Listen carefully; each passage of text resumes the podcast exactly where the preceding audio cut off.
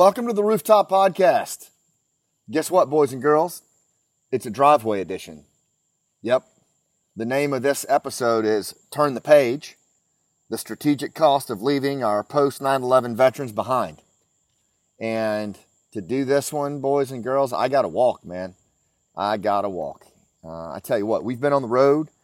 Uh, as I'm recording this right now, we just wrapped up another performance of Last Out, Elegy of a Green Beret, in cooperation, sponsorship with the Gary Sinise Foundation, our little nonprofit, The Hero's Journey, is just, we're just taking this play all over the country. And I have to tell you, it is not only a healing and cathartic process to have had this play in development and uh, in, in, in the hopper for six years now. Um, it just, it, it, keeps me healthy. It, um, I tell people all the time, like, if you want to know why Operation Pineapple Express and these other volunteer efforts were necessary, come see Last Out. and you'll see why it ended up the way it did. People watch the play and they think, man, um, you wrote that after the Afghanistan collapse. How did you do that so fast? And I say, no, I didn't. We just knew how it was going to end. You know, I saw in a microcosm the way that we abandoned our allies in uh, 2013 from the Afghanistan Village Stability Operations Program, VSO. We just left our village elders in the lurch. We left those villages without much warning at all, and they were obliterated as a result of it. So, you know, none of that really surprised me at all. Um, it really, really didn't. Um, I've seen this just just time and again. Um, but traveling with this play, what it has done is given me the opportunity on the heels of the Afghanistan collapse, on writing Operation Pineapple Express and interviewing so many of our iconic veterans and Afghan allies, and you know, frankly, some leaders at the institutional level and then testifying to Congress and in the preparation for that, and then performing this play as we travel the country, it has given me the opportunity to do what I love the most, which is to run the seams.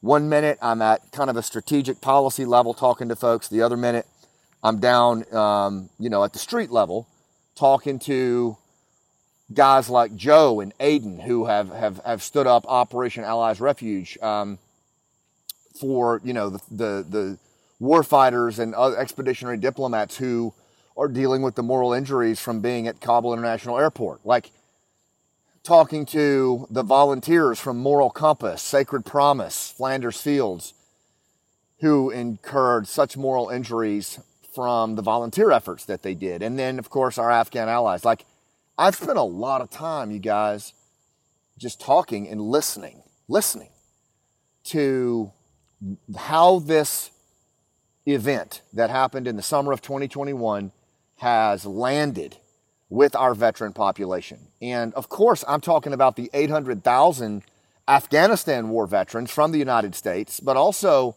you know, hundreds of thousands more of post 9 11 veterans who, who fought in Iraq and endured similar outcomes, right?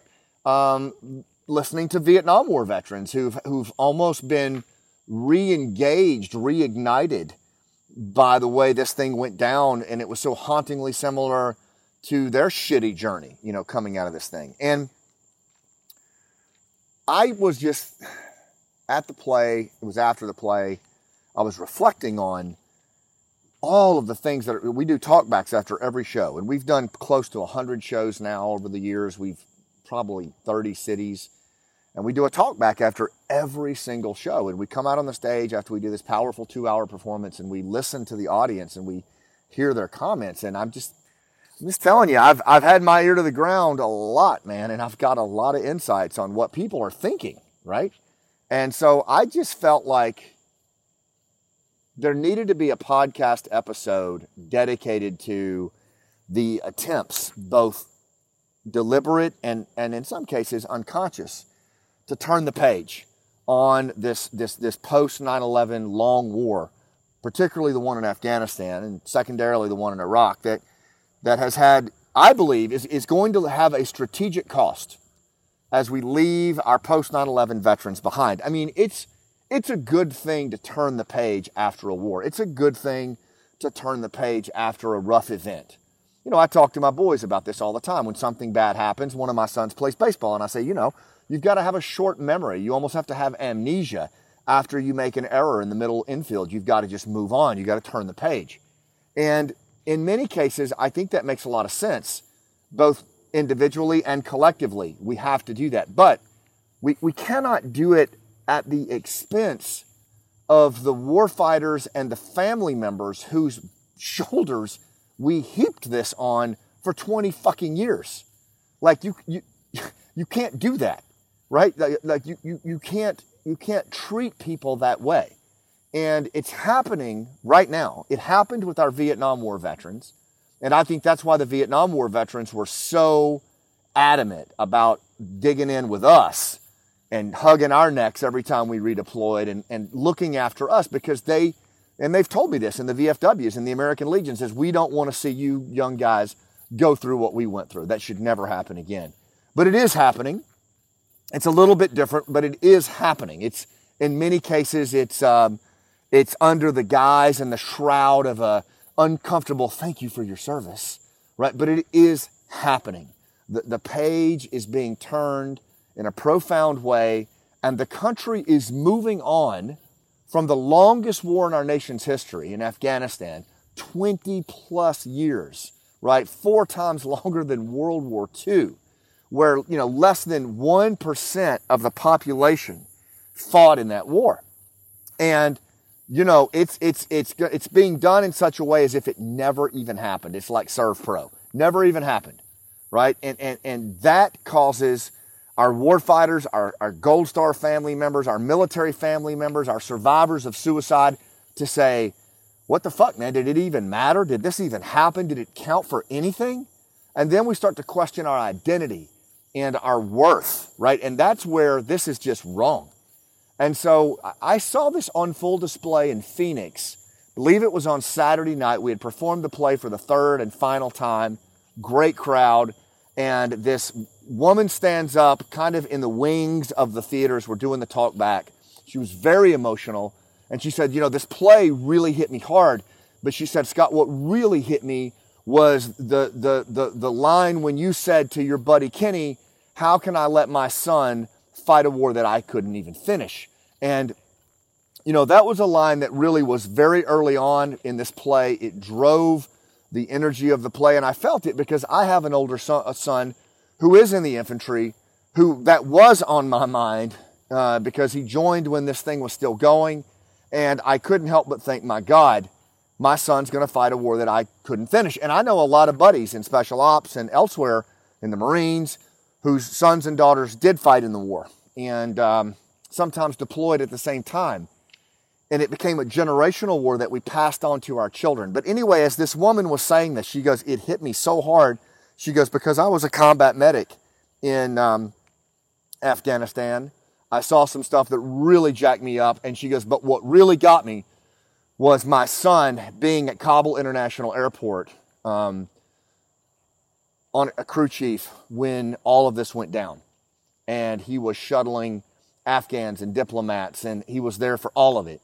And when that bomb went off, and she, this is when she lost it, she was like, you know, I, it took me this number of hours, this number of minutes, this number of seconds to learn that my son was alive because that's all I could think about.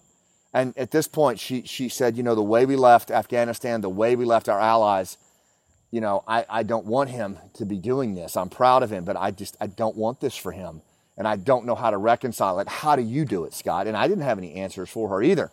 Very proud of my son, very proud of his service. I typically don't talk about it because I want him to walk his own path. But uh, in this case, in this topic of today's podcast of um, turn the page and, and, and the way that, uh, you know, the strategic cost of leaving our post 9-11 veterans behind, I could not help but think about this woman, this two, two tour combat medic whose son was at, you know, Kabul International Airport when we systemically abandoned our allies. And now she's trying to reconcile this as she sits in our fucking play watching a story about a character, a Green Beret team sergeant, trying to figure out how he can reconcile his son going to fight a war he didn't finish in the same country. You see what I mean? Like this is not accidental. This is this is real. This is this is a fundamental thing that's happening and it's happening at scale. There are things that are occurring within our volunteer force and within our nation that we as American citizens we have to pay attention to. We can't just uncomfortably say thank you for your service and then shuffle off and say thank God that's over with. That was uncomfortable. Like we we need the American people. We need our institutional leaders. We need our flag officers, our generals and our admirals, past and present, to stand up in public spaces and advocate in a way that is not happening right now. And we need to take stock of what's going on with all this, and we need to get a handle on this, this, this irresponsible way that we are turning the page on the longest war in American history. And there needs to be a different approach to it. Okay? Uh, because, because the impact of the, of, of, of the long war, I mean, let's just, let's just take a look at it. All right. I mean, you know, you had 9-11 2001, the, the worst terror attack in our nation's history. We were completely caught off guard. Thousands of Americans were killed on airplanes and in the World Trade Center. Both towers were dropped. Um, the Pentagon, where I lost my Ranger buddy Cliff Patterson, you know that that that happened, um, and hundreds of hundreds more at the Pentagon, and then of course let's not forget those brave souls uh, who who died in that Pennsylvania field, bringing uh, the final airliner down when they learned that it was hijacked, and then untold amounts of uh, financial resources and human capital that followed in this in the worst attack in our nation's history. And you know, President Bush at that time, George Bush uh, Jr. You know, uh, he he GW he he set us on a path of vengeance, of retribution to the evildoers, and and you know he said in the rubble at, at, at Ground Zero with the loudspeaker. Many of us remember that you know, they're going to hear from us. They're going to hear from us real soon. And you know what? I was fucking ready for them to hear from us. And a lot more were as well. We were pissed. Our knives were out and we were sharpening daggers. We were sharpening tomahawks. We were ready to kill in droves for what had been done to us. You know why? Because it happened on our watch.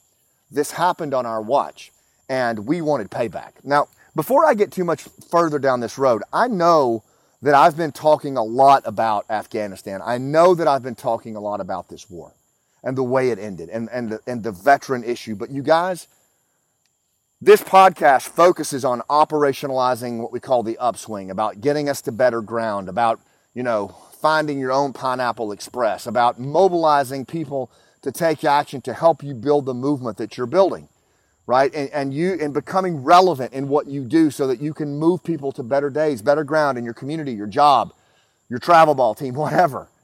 Um, and that's what we focus on in this podcast. But I just, I'm sorry, I cannot get away from the fact that we are so irresponsibly relegating our national security and the military that I, special operations community that I've loved dearly for all of my adult life, that I gave my youth for that I lost my friends for um, with such callous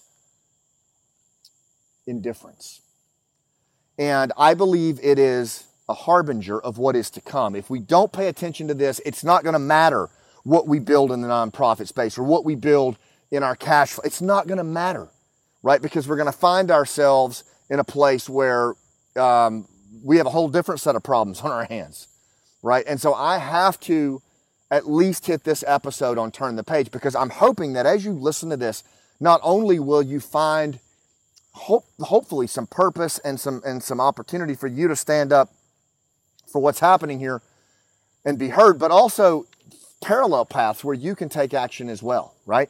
But getting back to you know the impact of 9/11, this horrific terror attack that happened 20 plus years ago, and we set off in the longest war in our nation's history right? And it didn't start off that way. I think it started off with the idea that we would go into Afghanistan with, you know, 5th Special Forces Group and a handful of other special operators. We would kill Osama bin Laden. We would turn the Northern Alliance uh, and, and, you know, not turn them, but mobilize them and help them stand up against Al Qaeda, the Taliban, push them out of the country, and bam, you have a, a regime uh, overthrown, unconventional warfare in place, and we're now in a position to uh, you know walk the evildoers down and, and get the hell out of there. But that's not what happened. It continued to mission creep and morph into the longest war in our nation's history, and th- that war, less than one percent of the American people served in that. The most Americans didn't have any skin in the game. George Bush said it himself when he addressed Congress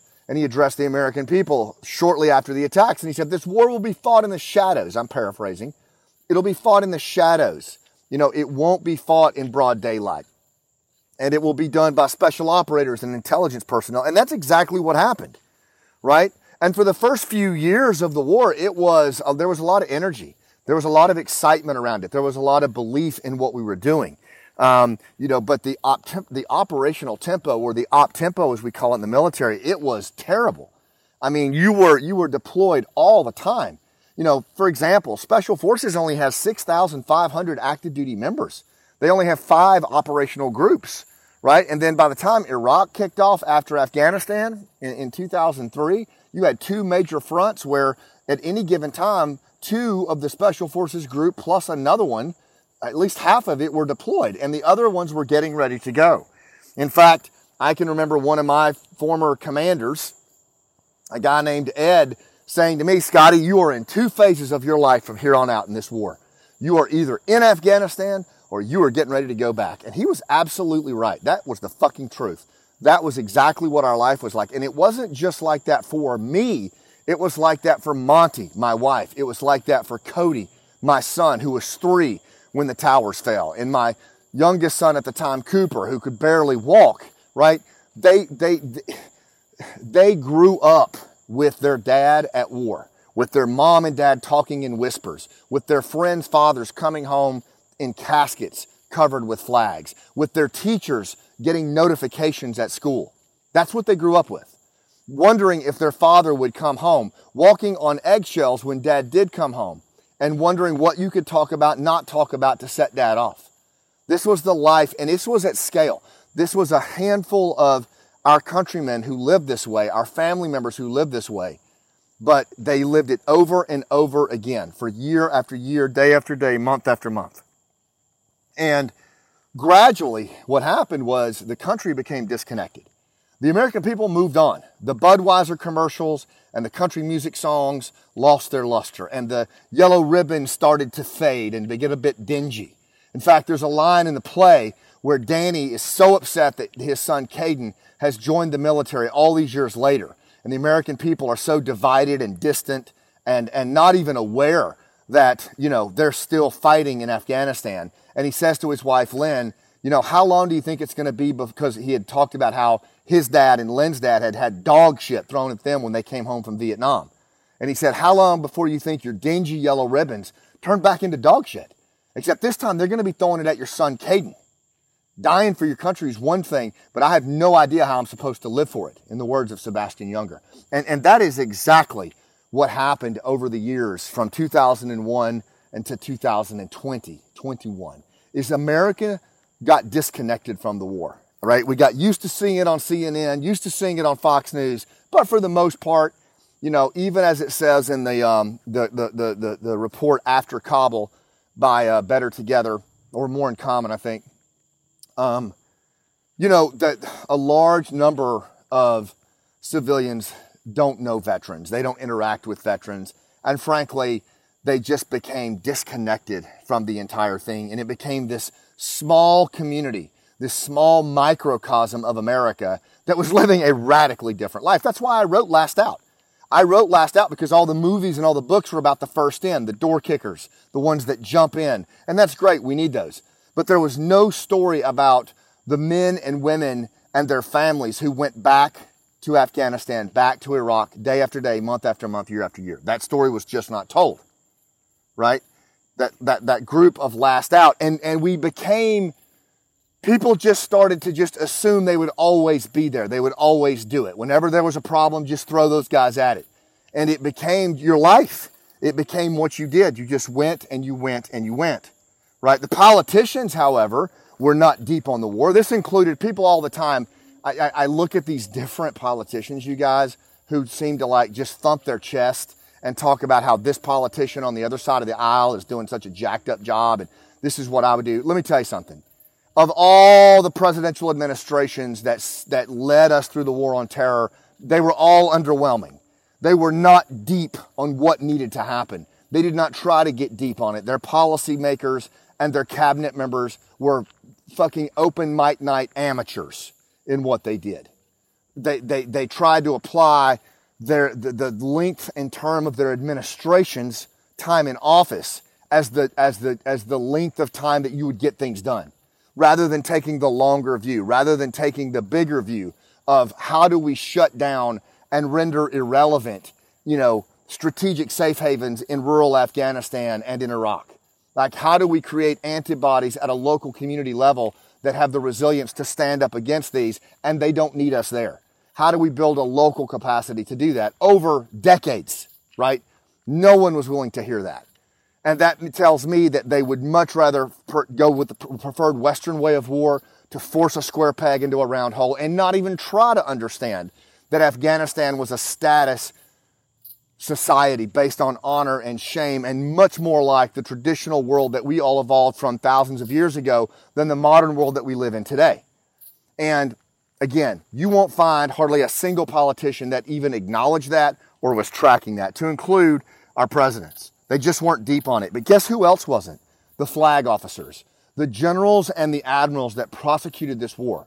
You know, there's been a lot of talk lately about the role that these individuals played and the level of accountability that ought to be laid at their feet. And I want to be really, really clear on this because I don't want to be one of these guys that just comes out on the other side of the war, served in the war, bitter, throwing bombs at the leaders that I had, right? I, I don't want to do that. I want to be much more granular about this.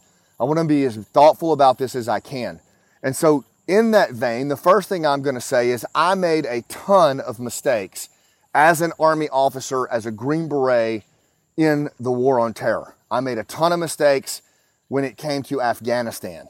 Um, I made mistakes that cost men their lives. I made mistakes that resulted in collateral damage. I made mistakes that resulted in uh, missed opportunities, missed strategic opportunities. I made mistakes that were blinded by my desire for retribution and revenge after losing my friend Cliff in the Pentagon and then immediately losing friends on my first deployment. I know this. I, I readily admit this in my book Game Changers that I wrote right after I got out of the Army in 2013. And I've stood by that. I, I, I, I, you know, I think all of us who served in this war or who performed a function in this war need to take a hard look at ourselves first and own up to it. And I am willing in any forum as we have these conversations to talk about my mistakes and the role that those mistakes played and what should be done differently and to whatever need accountability needs to be brought to bring it. Now, all that said, um, I have to say that the couple of things that really affected me in how I view the senior level officers around this long war was, you know, I left the Army in 2013. I was selected for a battalion command three times. Um, I turned it down all three times because, frankly, when I saw what was happening with the village stability program in those villages that was working, that was having a profound effect on rural stability, and was much more in step with the flow of that country and, and the Musahiban dynasty and how they had achieved relative stability in years past, and how we just left those Afghan vill- villagers in the lurch when we told them we would stay with them for the long haul. Another line from the play. And so many of the Afghan villagers who I had initially reached out to, who I had made promises to, were killed, who were tortured. Their families were killed.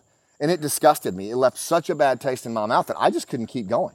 So I left the Army. I turned down three battalion commands, a guaranteed path to full colonel, and probably, um, you know, another command at that level, maybe. Um, but certainly, you know, walked away from a career that was going in the direction that, you know, you would want a career to go. And I just couldn't be a part of it anymore. So just understand that's my point of reference too, is, is that I understand careers and all this other stuff, but what I've seen from our senior officers, and by senior officers, I'm particularly talking about um, flag officers, generals and admirals, past and present. You know who you are. The shoe fits, wear it. But I have not seen the level of moral courage and leadership that I would have hoped to have seen uh, during the Afghanistan collapse and beyond. Certainly, I have not seen the level of courage, moral courage, and leadership that I would expect when dealing with the moral injury and mental health issues that our military community is going through right now.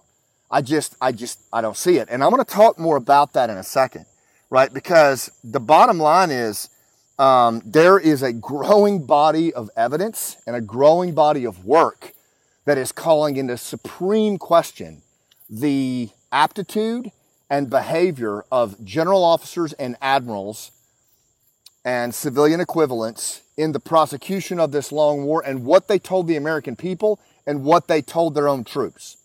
Right? A lot of articles, the Afghanistan papers coming out on this. I think it is becoming irrefutable that things were severely modified, severely adapted to reflect a narrative that was simply not true.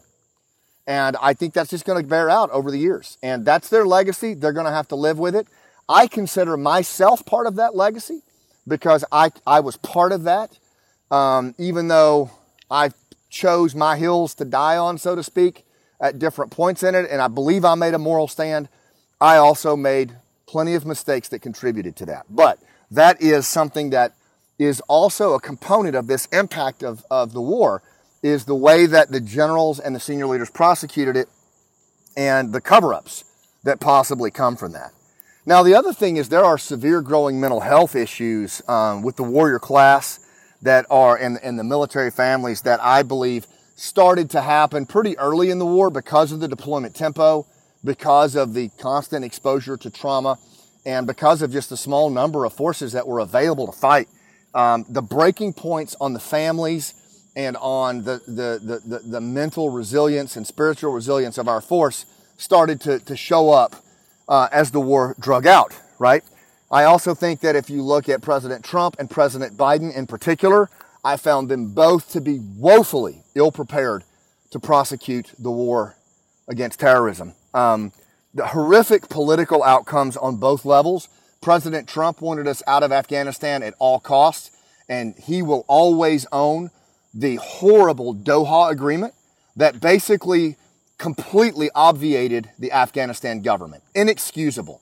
It was Bush League. It was amateurish. And to cast stones and aspersions at anybody else when you own that one, I wouldn't do it because it, de- it definitely created an environment that when President Biden came in, he took that same treaty, which is terrible, and ran with it. And it was already bad. Now, President Biden fully owns and squarely owns the botched withdrawal, the systemic abandonment of our allies and everything that's going to come with it, to include, I believe, another attack on the homeland. He's going to wear that too, and I'm going to I'm going to talk more about that. But the reason that I'm calling both of these presidents out is because what disturbs me is as this war drug on and the country became more and more divided, citizens started getting behind their guy and their flag in the ground and defending them while projecting, you know, vomit onto the other party saying how bad they were at prosecuting the war. The, the reality is they all sucked. And the reality is, as American citizens, we should step back, look at our national security, look at our fucking veterans, for God's sakes, and go, you know what? We're going to set party aside here. We're going to do the right thing. Now, I did not get that feeling at all when I testified to the House Foreign Affairs Committee, what I saw was a bunch of, of political, you know, uh, partisan bickering and a loss of focus on the veterans that were sitting right in front of those congressional leaders and an absence of leadership that could actually maybe have leveled some accountability and, and, and, and owned the problem in a way that you would expect to, to see politicians do when they're sitting in front of veterans who fought a war. Like, but, but that's not what has happened. Now, what has happened instead uh, are these divided, you know, this divided nation that each backs their guy, right? And, and, and is, is intellectually dishonest about the role their guy played in this cumulative march toward failure, right? And that has manifested in a range of things that if we don't get a handle on, our children and maybe even us are going to reap it in a very, very big way, right? the, the, the lead up to the withdrawal um, was irresponsible and uninformed. And Trump owns it for the Doha Agreement, and Biden sure as fuck owns it for a horrible, horrible withdrawal, right? It was a systemic wholesale abandonment of our Afghan allies in the worst possible way. Um, and it caused a need for volunteers, mostly veterans, to mobilize and from the intelligence community, right, to step forward and do what they could to get their allies out, right? And whether that was Task Force Pineapple, Flanders Fields, Team America Relief, they were all doing some version of that. And they were stepping in because they looked at our institutional leaders and said, nobody's coming, right? We're going to leave our allies to die and we're going to dishonor a promise that we were held to that standard for throughout a 20 year war. We were, we were conditioned to win hearts and minds and build capacity and never leave your allies behind, right? And then we violated at every level that, that, that, that sanctimonious, um, honorable approach to working by, with, and through indigenous people. We just uh, walked away from it. And yes, our politicians drove that and our policymakers, but I'm sorry, the senior level admirals and generals and sergeants major and senior enlisted advisors, you wear it too. You wear it too, whether you were prior service or whether you were on active duty or in the reserve and guard. If you did not make yourself known in that moment, then you're going to own that for the rest of your life and you have to live with it. That's all I can say. Right? But, but it was, a, it was a moment where volunteer groups stepped up and did what they had to do, did what they could do. Uh, and we're still seeing this, some version of this volunteer effort in, in Afghanistan, in Ukraine, and most recently in Africa with the non-combatant evacuation there. You're seeing these, these volunteer groups that are not only working it remotely like Pineapple did, but they're actually going over to these places and they're working in these places and they're filling gaps that they feel should be filled. Now, we can have a whole different podcast episode on that. I have some concerns about that um, because I don't know how that ends.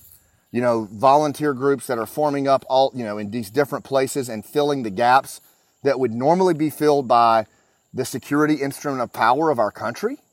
I just, I don't know how that ends. And I, and I don't know what that looks like in the future. You know, um, how, what does that evolve into? And I believe this whole private public partnership approach, we're going to have to start having some deep and meaningful conversations on that, both at the formal and informal level to figure it out, or it's going to probably end badly, right? With some kind of atrocity or horrific event.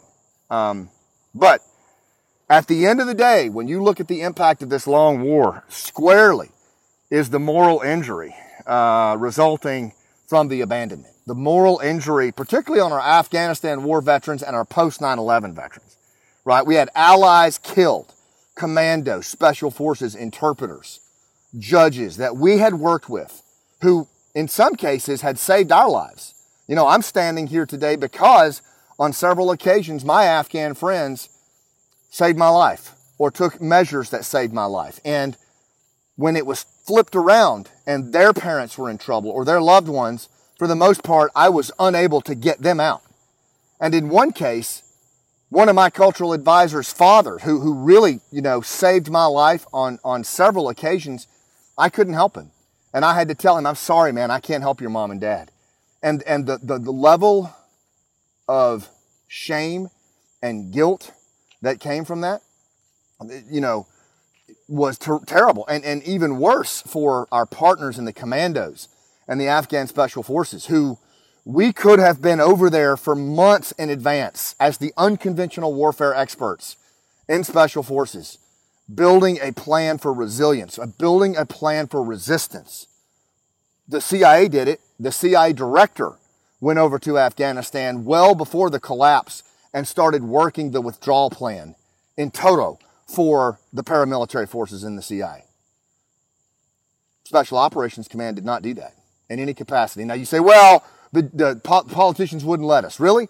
Because last time I fucking checked when the war started, the politicians were trying to tell us how to fight the war. Rumsfeld was trying to tell us how to fight the war.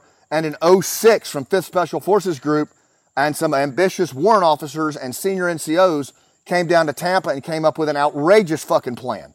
An unconventional warfare plan, a bottom up plan that was submitted and approved, right? That became Operation Enduring Freedom 1 right, that became a combined joint special operations task force with an 06 colonel at the head who uttered something to the effect of, I'm the fucking warlord of Afghanistan as he rolled in there. And, it, and, and on horseback with the Northern Alliance and other various tribes and the application of surgical strike munitions from fighter aircraft, they rolled the Taliban back and Al Qaeda in less than 100 days with less than 100 men. Now, you fucking tell me that our community doesn't have the audacity and the horsepower to roll in and bottom up influence things. We didn't do any of that, right? Instead, there wasn't a single special forces team on the ground during the collapse at Kabul International Airport. Now, I'm not blaming any teams on that, obviously. There's no way they could affect that. But at the senior level, we absolutely could have affected that. And no one will ever convince me otherwise, right? Because we've done it throughout our history. We did it with Operation Ma Bell and Just Cause. We did it in the Philippines. We have constantly put forward, we did it with Safe Border between Peru and Ecuador, right? We have constantly put forward bottom up nominated with village stability operations. From the bottom up, there was no evidence of it at all. Now, if someone has it, please let me know and I will correct myself on air anytime, right? But what I'm telling you from what I've seen and in my research and in talking to a shit ton of operators and Green Berets, we didn't do that, right? We didn't do that. And that moral injury that was incurred was massive. Allies killed in droves. National security affected in a very big way. The emergence of 20 plus violent extremist organizations to include Al Qaeda and ISIS K in a new sanctuary in, in Afghanistan that, that is probably worse than pre 9 11, right? Commandos fighting for Russia in Ukraine, recruited in Iran because their families, when they jumped over the border to hide from the Taliban, their families were rolled up by the Quds forces and then co-opted the men to go fight. Recruiting and retention in the military are down horribly. The impact of the long war goes on. I saw a poll where just over 50% of the American people have confidence in the U.S. military. It was in the 70s, all through the war on terror, right? We had worked so hard to build that social capital and that institutional trust, it plummeted after the collapse in Afghanistan. Why? I'll tell you why. I believe that we have broken the social contract with our veterans and our military families. The American people. Now, and, and I'm sorry, but I get a little adamant about this. The American people have broken the contract, the social contract with the all volunteer force. And until that is reestablished, the volunteer force, our national security, and our moral compass are at risk. There is a, at the heart of it, I believe, is leadership. There, and this is where I think you can find parallels for your corporation. This is where I think you can find parallels for your, your community. But th- there is a massive gap, I believe, uh, between the leaders and the led. And I'm seeing it every day. Like I was, that's why I started off this podcast interview by talking about the talkbacks and, and the time that I've just spent at the street level, you guys listening, asking questions and listening to iconic special operations senior NCOs and very, very well known warrant officers and people who understand this problem and Gold Star family members and, and, and family members who have survived the suicide of their military loved one. Like it's bad, you know? And this violation of this social contract has, has happened and is ongoing. And it is all in the shadow of a moral injury that I think we're on the front, it is the front end of a mental health tsunami. I said this in my, in my testimony to the House Foreign Affairs Committee. I continue to say this. I stand by it. And as I travel around the country and I'm talking to these various NCOs, high performing, active duty and retired and transitioned operators who are in places that I never thought they would be mentally, where I've been mentally that I never thought I would be. You know, it, it, and, and when you look at the leadership that's in play right now, the distance between the leaders and the led, the distance between the men and women at the most senior level who we trusted in this war and, and, and, those who follow them is, a, is the Grand Canyon. It's a Grand Canyon. And the crazy thing is, the leaders don't seem to get it. They don't seem to get it at a political level, at a presidential level, at a congressional level. They certainly don't get it at the general officer and flag officer level. It's as if nothing's changed. It's as if nothing happened. The page has been turned, right? The president has not mentioned in a, in a way that you would expect a commander in chief to mention the noble service of his war fighters and the military families that sacrifice so much in two consecutive um, states of the union. How's that possible? Now, yes, there's been mention about burn pits and shit like that, but there's been no mention of fighting the longest war in our nation's history and, and what it took to do that, right? And, and the acknowledgement of our allies and, and that they bravely fought. It's as if, boys and girls, it never even happened. SERVPRO, right? It's as if it never even happened.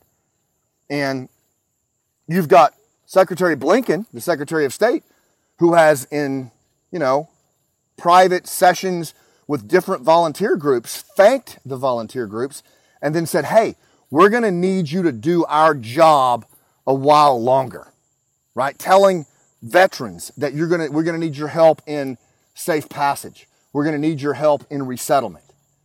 You know, after all that these veterans have been through in a 20 year war, you're to lay this at their feet, right? It's like one of the, uh, one of the, the amazing leaders from Task Force Argo said when I asked her about this, she just said, We just want our lives back.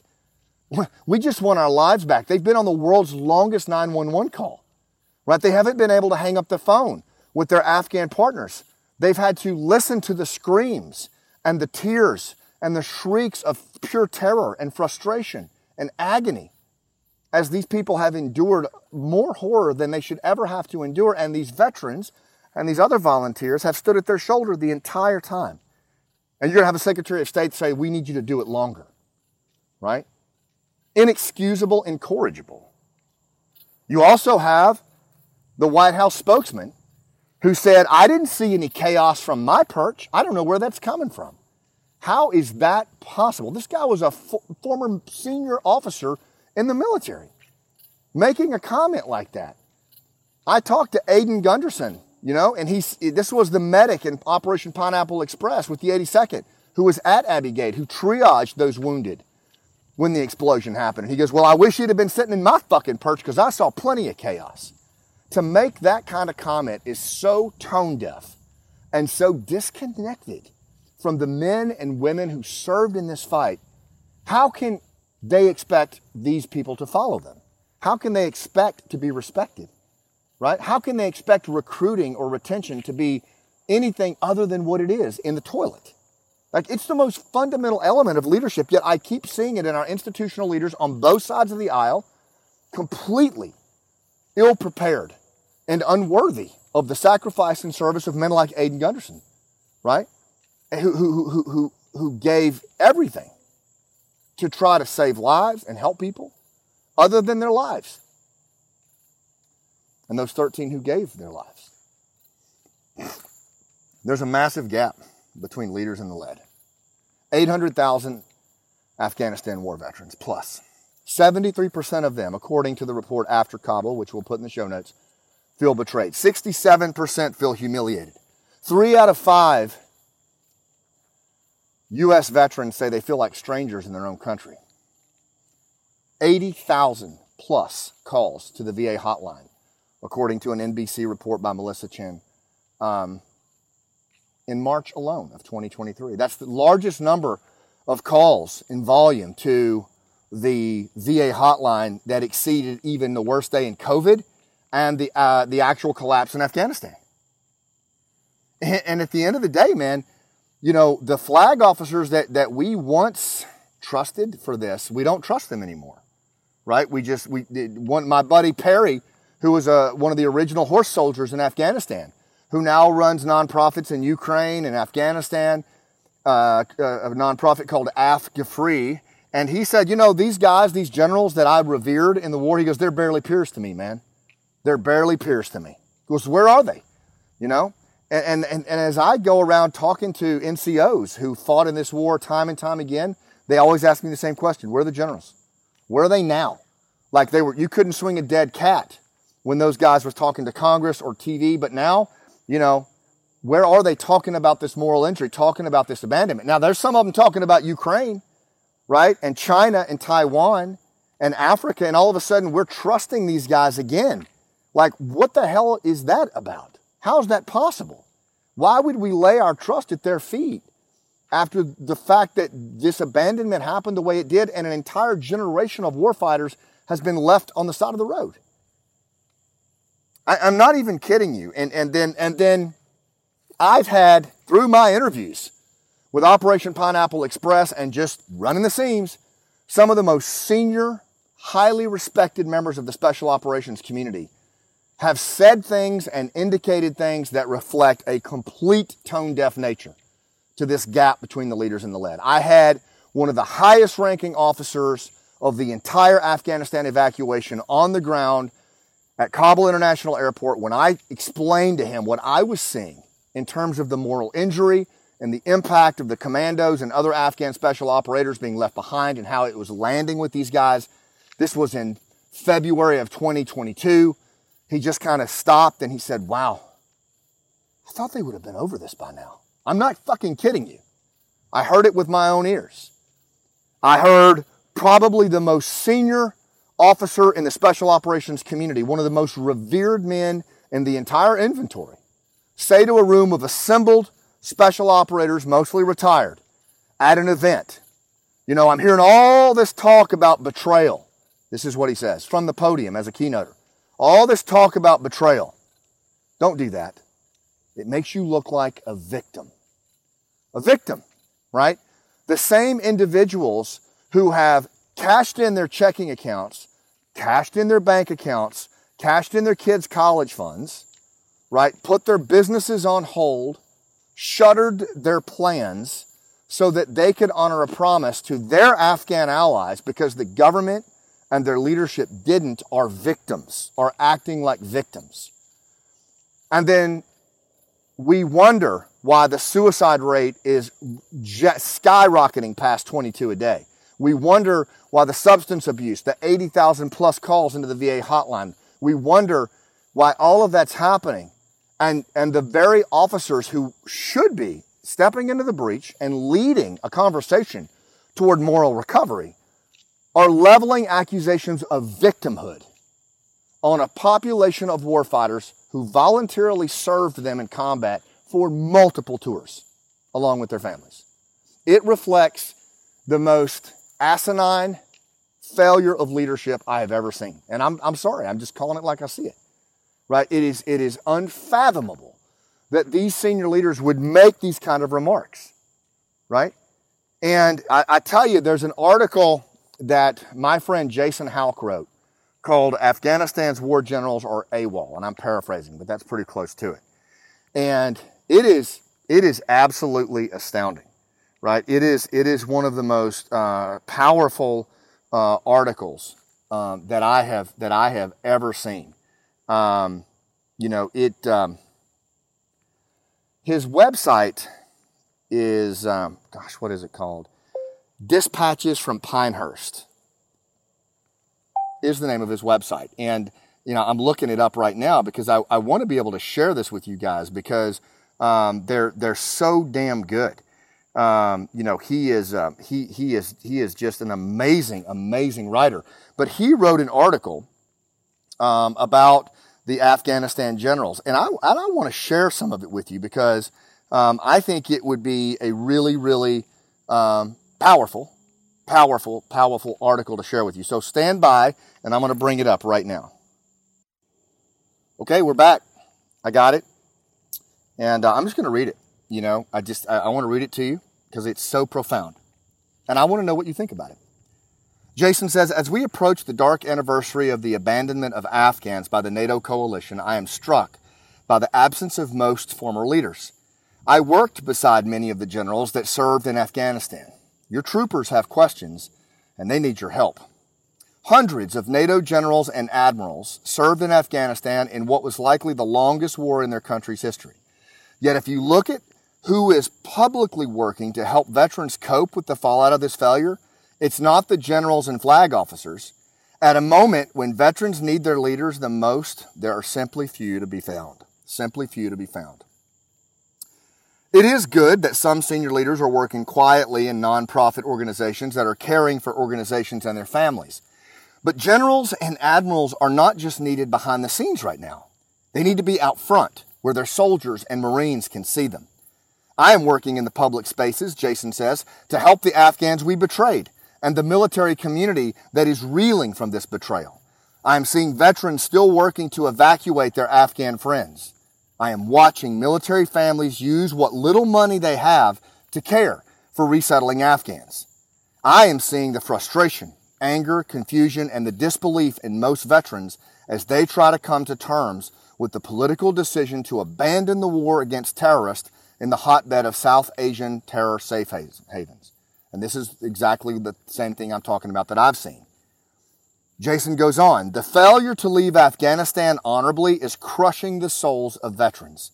Depression, PTS, physical health issues, and even suicide can all be attributed to the bad policy decisions of elected leaders in numerous NATO nations. Suicide is the gut punch to most veterans. We are all struggling as we watch former comrades make the worst choice. Most of us are helpless to intervene. Those warriors who literally grew up in Afghanistan need leadership. Right now, more former ambassadors to Afghanistan are publicly showing leadership than our generals. Good for state, bad for the military. Diplomats are not who our veterans are looking to for answers. There are some exceptions, of course, and I've said the same thing. You know who you are. If the shoe fits, wear it. A few retired U.S. generals are speaking openly about the failed policy that got us here and offering ideas for helping Afghans and helping the veterans that are struggling. What veterans don't need are the generals who didn't even serve in Afghanistan helping the politicians in D.C. to avoid coming to terms with this catastrophe. It is time for the generals who commanded divisions, corps, ISAF, regional commands, and the, uh, the Afghan National Defense Forces training commands, special ops commands, and other units to stand up for the veterans and Afghans and speak out. Give us words that show you understand the strain military families are under. Call on politicians to hold elected and appointed leaders accountable for the dishonorable exit. This is a big one. Have you seen any generals or flag officers calling upon politicians to hold people accountable? Right? Have you heard, have you seen that? Or to, to call upon Special Forces Command to, to, to look at lessons learned and make adjustments so this doesn't happen again for our young Green Berets. Call for the full evacuation of every Afghan SIV and at risk person, Jason goes on, that so loyally stood beside us. Make yourself useful to veterans and Afghans. Now I'm wrapping it up here. And this is powerful, so I want you to listen to this and let this sink in. And again, if the shoe fits and you're an officer listening to this, senior officer, so be it. It's not too late to step up. This is no time to enjoy your retirement, make money hand over fist, write a book, work on your political ambitions, or pretend that you have no role in this war. Do not let the lower ranking members of the services do all the work to sort out this debacle. I'm tired of seeing so many young people struggle to take care of their families and try to resolve all the problems spilling over from this failed war effort generals and admirals around the globe, that includes Afghan military officers that were part of the war, need to be leaders.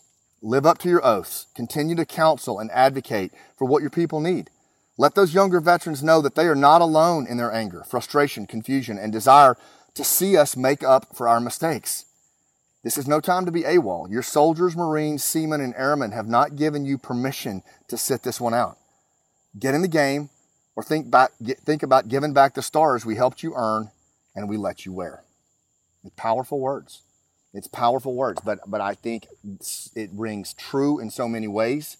And look, I think if, if more of our flag officers, past and present, can step into the arena and start to talk about just okay even if it's not the afghanistan problem set like which it needs to be but just the moral injury on our forces and what it's meant to them and what they're going through. I mean, we need leaders to step in and acknowledge that. The, most of the studies on moral, moral injury con, confirm that in order to move from moral injury to moral recovery, you need leaders that are stepping in on that, right? Uh, it's just, we, we can't do it without you, right? And iconic operators left and right are saying there's no way I'm going to let my kid serve. Right? So, so, so what does this all mean? You know, I'm to, I'm to start to land the chopper here and I'm to, I'm to lay this out, but, but here's what I think this all means if we don't, as a nation, as leaders, start to come together around this. This is not the time for finger pointing. It is a time for accountability, right? But, but first of all, the impact to our national security we have multiple confirmed reports of over 20 plus violent extremist organizations, to include Al Qaeda, to include ISIS K, operating with impunity in safe haven in Afghanistan, right? Less, or just 20 years ago, the worst terror attack where we started this podcast in our nation's history emanated from that very place, right? Do we really think that these organizations with that same kind of overwhelming narrative to, to bring the great Satan to its knees and in some cases even usher in end of days, do you think that that has subsided? Right? We have to consider the risk to our homeland. And I know we have a short memory, but my God, the, the, the, the, the aspect of will and capacity, when you think about an enemy, this is one of the things I always try to lay out is, yes, China's dangerous. Yes, Russia's dangerous. But you have to look at will and capacity, right? You have to look at the ability of the enemy to, to, to actually have the capacity to project violence upon you, but you also have to look at their will. Are they willing to risk total annihilation? Are they willing to risk everything that the United States can throw at them in terms of its military might, economic horsepower, law enforcement? When you look at Russia and you look at China, it's a big question mark. Maybe, maybe they are, but it's going to be a very cold, calculated move. Whereas groups like ISIS K, and ISIS Main, they are operating off of a narrative that ushers in the end of days, that restores a caliphate, right? That is driven by an emotional story, a narrative of what could be. And their will to do that is off the chain. And by giving them an unfettered safe haven where they can train, refit, plan, prepare, project, their capacity grows daily and it is the devil's cocktail and no one's talking about it right? And and so so that for us the risk to the homeland and, and, the future exploitations that could go along with that of our former afghan special operators they could be part of that plan just through co-opting them. I mean we already know they're fighting in ukraine. Where else are these highly trained afghan special operators going to show up?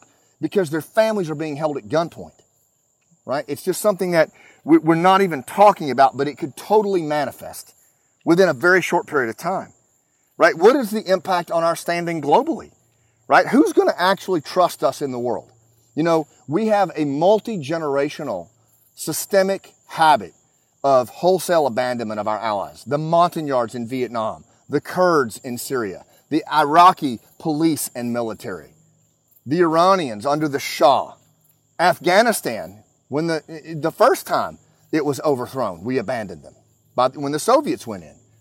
And then we did it again most recently. I mean, we have a running record of multi-generational abandonment. It has become our MO, right? And you don't get a mulligan when it comes to trust. If you, if we treated our friends that way, we would be so isolated. If you did that, if you did that to your circle of friends, you would have no friends. It would be you against the world right? And that's not a good place to be in the kind of world that we live in, but that is exactly what we're doing. It is, it is so irresponsible at a social capital level. Like it violates the shit we teach our kids in kindergarten, right? And what happens when we have to go back into Afghanistan? What happens when there's a catastrophic attack on the homeland and we load up lock, stock, and barrel as the country music songs and the bright yellow ribbons go back out? Except this time it's our kids on those C 17s. I talk about this in the epilogue of Operation Pineapple Express. What are we going to be facing then? It's not going to be a, a, a, willing Northern Alliance front, most likely. It's going to be a bunch of pissed off commandos who have had their families assassinated and who've been on the run for five years and have a bone to pick with us. That's going to be the first thing that our children gift are gifted from us when they have to go back and fight in that country. And it's not a matter of if, it's a matter of when our military readiness and our security at home. Like we see the recruiting dropping. The Army missed its goal by 25%. There's been an exodus in retention. People are leaving the military in droves and everybody's scratching their head at the institutional senior leader level. I don't understand it. There's not a propensity to serve with today's young people. Fucking, are you serious? Right? I have talked to so many special forces and special ops NCOs. Just one last night, an iconic JTAC, uh, a combat um, joint air controller who had deployed with 3rd Special Forces Group and others multiple times. And we were talking about his kids going in the Army. He's like, no fucking way, man. No way my kid's joining the Army. Now, that is not the kind of talk that this guy's a patriot.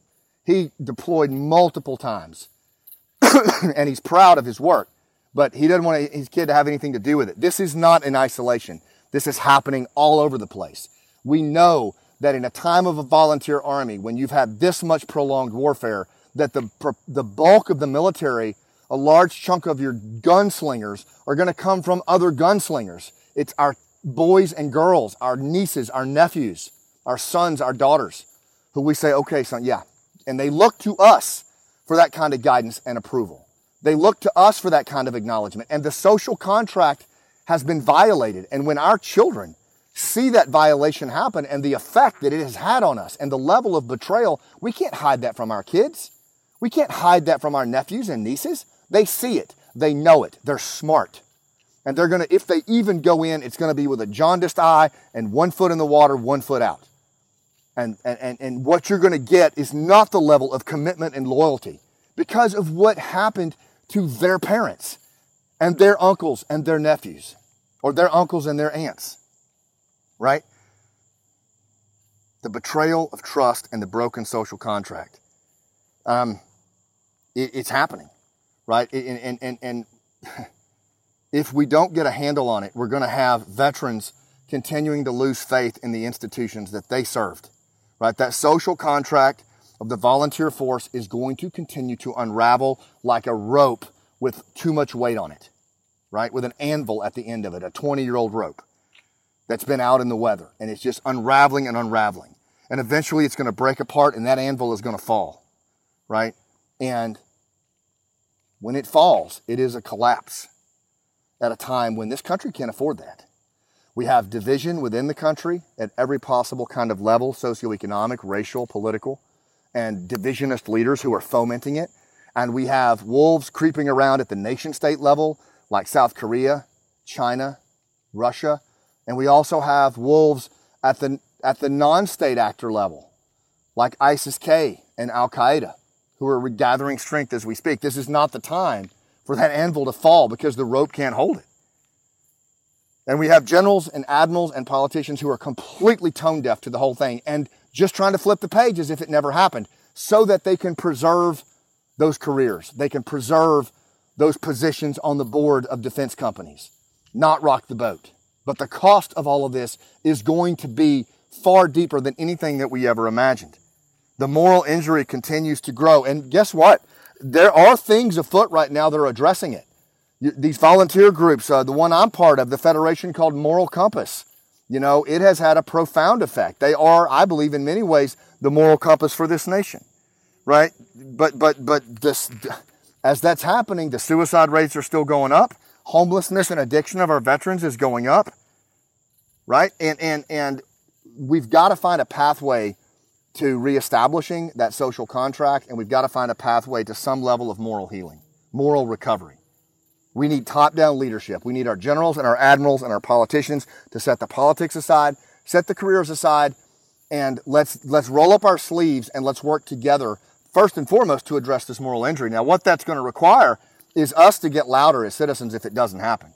We've got to continue to get louder about this. And I love the fact that, for example, Operation Allies Refuge the, the men and women that were at Kabul International Airport, you know, kind of the last group of post 9-11 veterans, the youngest ones, are really finding their voice now and they're getting loud and they need to. There must be accountability. I hope that the House Foreign Affairs Committee is going to uh, set the partisanship bullshit aside and get accountability on this thing. Right? We need the Afghan Adjustment Act passed. We need to get our most at risk Afghan allies out of there. But we also need accountability. There needs to be people held accountable for what happened in the, in the military levels, the, the, the administration levels, and there need to be assurances put in place that this is not going to happen again to our kids. Otherwise, we're not going to give that wink and a nod to a lot of our offspring to go serve because we don't want to see that happen to them what happened to us. And if you don't like that as a senior officer, I'm sorry, right? If that's not what you want to hear, but that is not victimhood, right? That is making a moral stand the way you taught us to make it.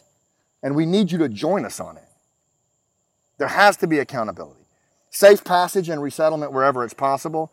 And we need to change the system to prevent the kind of abandonment that's happening out there. And if there's not this perceived change, then the veterans are not going to come along with it. Right? There also needs to be an increased outreach to isolated veterans. This is this is getting out of control. Right? We have veterans suck starting pistols all over the country. And if we don't increase the outreach to them, this is going to continue to happen. And nobody else is coming. Does anybody wake up this morning and go, oh, fucking thank God for Washington, D.C.? That's awesome. No, it's just us. And so we're going to have to, we're going to have to be the ones to, to step up. We're going to have to be the ones to reach out to our, to our veterans. And I see a lot of movement happening, a lot of, uh, through the arts, songs that have been written by veterans, the play, Last Out. There's all kinds of stuff that we can do, but we're going to have to continue that outreach to our isolated veterans and the military family members. And again, flag officers, generals, admirals, we need you to stand up and advocate in a powerful way. Now, I can tell you, for me, um, I'm I'm I, I'm not going to be able to stop what I'm doing on this because it hits me so deeply. Uh, my friend Brad, uh, who I served with in Special Forces, he was in 20th Group. We were in Afghanistan together in 06. You know, he, he was found dead in a hotel room because he just couldn't take it anymore. And I, I've still got the texts on my phone and I still read them all the time. When Kabul was collapsing and he just started to fall apart. And his wife Dana confirmed to me that that's when it started. You know, and um, I, am going to do everything I can to be a storyteller and a voice for our community, for you, whether you served or not. Um, media, social media, you know, Operation Pineapple Express, the book. We're going to put the paperback out soon. Um, I'm pushing for a documentary, even a film. Whatever we can do to increase the amount of Americans who give a shit about this. And it's not just a thank you for your service. We're going to keep pushing the last out play hard through the hero's journey and any other venue that we can to get this out there so that people understand why the Afghanistan withdrawal happened. They understand the story, they understand the impact of modern war, and they understand what this small percentage of warfighters and their families have gone through and how we need to be there for them as citizens and stand at their shoulder. You know, it's like my buddy Clay said. He said, you know, in his in his dissertation, and most veterans don't need therapy. What they need uh, is, is to is to is to is to have meaningful connections with their neighbors at the community level and to have their stories heard without judgment and then to walk that path of healing together. That's what they need. And you know, that's what we're doing with Last Out. That's what we're doing with the Hero's Journey. And I hope you'll be a part of that because that's something we can do at a community level, right? We can give a voice and a platform to these veterans and, and make up your own mind. Look at these problems and get loud, you know, because if we lose the moral compass of this nation, if we lose the social contract with our volunteer force, guys, nothing else is going to matter because you're not going to be able to secure the liberties of, of self reliance and small business and everything else that this country is founded on. It won't matter. It won't be there. And it's not a foregone conclusion or an entitlement that we're going to happen, have it. That's victimhood. That's victimhood. To, to, to, to proclaim that you don't have these things and that we're, you know, we're all divided and th- this is unfair. I mean, that's victimhood but to take an active role in trying to preserve the moral compass and moral fabric of our nation and our, and our, and our volunteer force and advocate for those men and women who fought for you and fought for me, man, that's, that's activism in a, in a very, very powerful way. So, how about you? Does it matter? Does what I'm saying resonate, or am I just another veteran going off the rails? I hope that it does resonate. I hope that it does land with you. And I hope that you're asking self, yourself how you will keep America and irresponsible leaders from turning the page on this long war and on the veterans and their families who fought it. Because if we don't, we're going to find ourselves in another one and nobody to fight it. Thanks for what you do, and I'll see you on the rooftop.